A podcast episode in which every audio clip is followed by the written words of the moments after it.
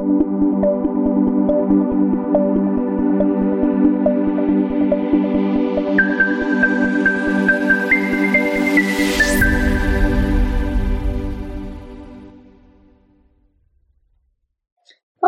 tudo bem?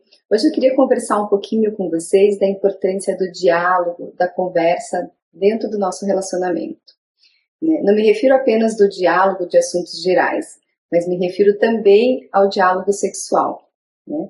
É, é importante que a gente possa dividir, direcionar, mostrar para a pessoa que está com a gente aquilo que a gente gosta, aquilo que nos dá prazer e aquilo que a gente também não gosta. Né? Para isso, é importante que a gente se conheça.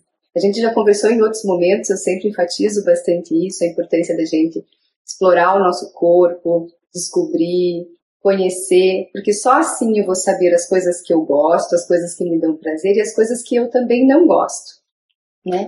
Então, uma vez que a gente se conhece, a gente tem como estar tá dividindo isso com a outra pessoa, né? É, o que, que é importante da gente lembrar?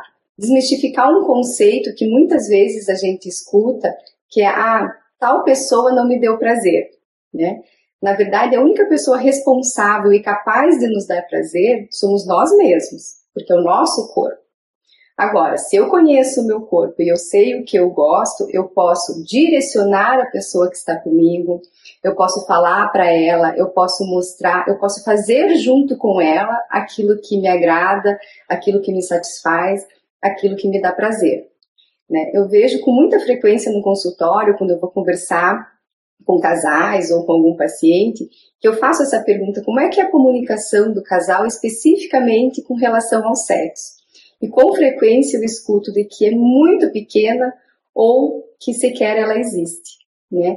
Então é extremamente importante a gente exercitar né, é, esse tipo de conversa, esse tipo de diálogo, para que a gente possa realmente é, dividir com a pessoa que está com a gente esse momento de intimidade e desfrutar isso da forma mais gostosa, mais prazerosa possível, né? Então sempre é, descobrindo aquilo que a gente quer para poder dividir com o outro e o contrário também, né? Então, quanto mais a pessoa que está com a gente também se conhece se explora, mais ela vai poder dividir, nos ensinar para que a gente juntos possa então desfrutar de forma satisfatória e plena a um momento de intimidade.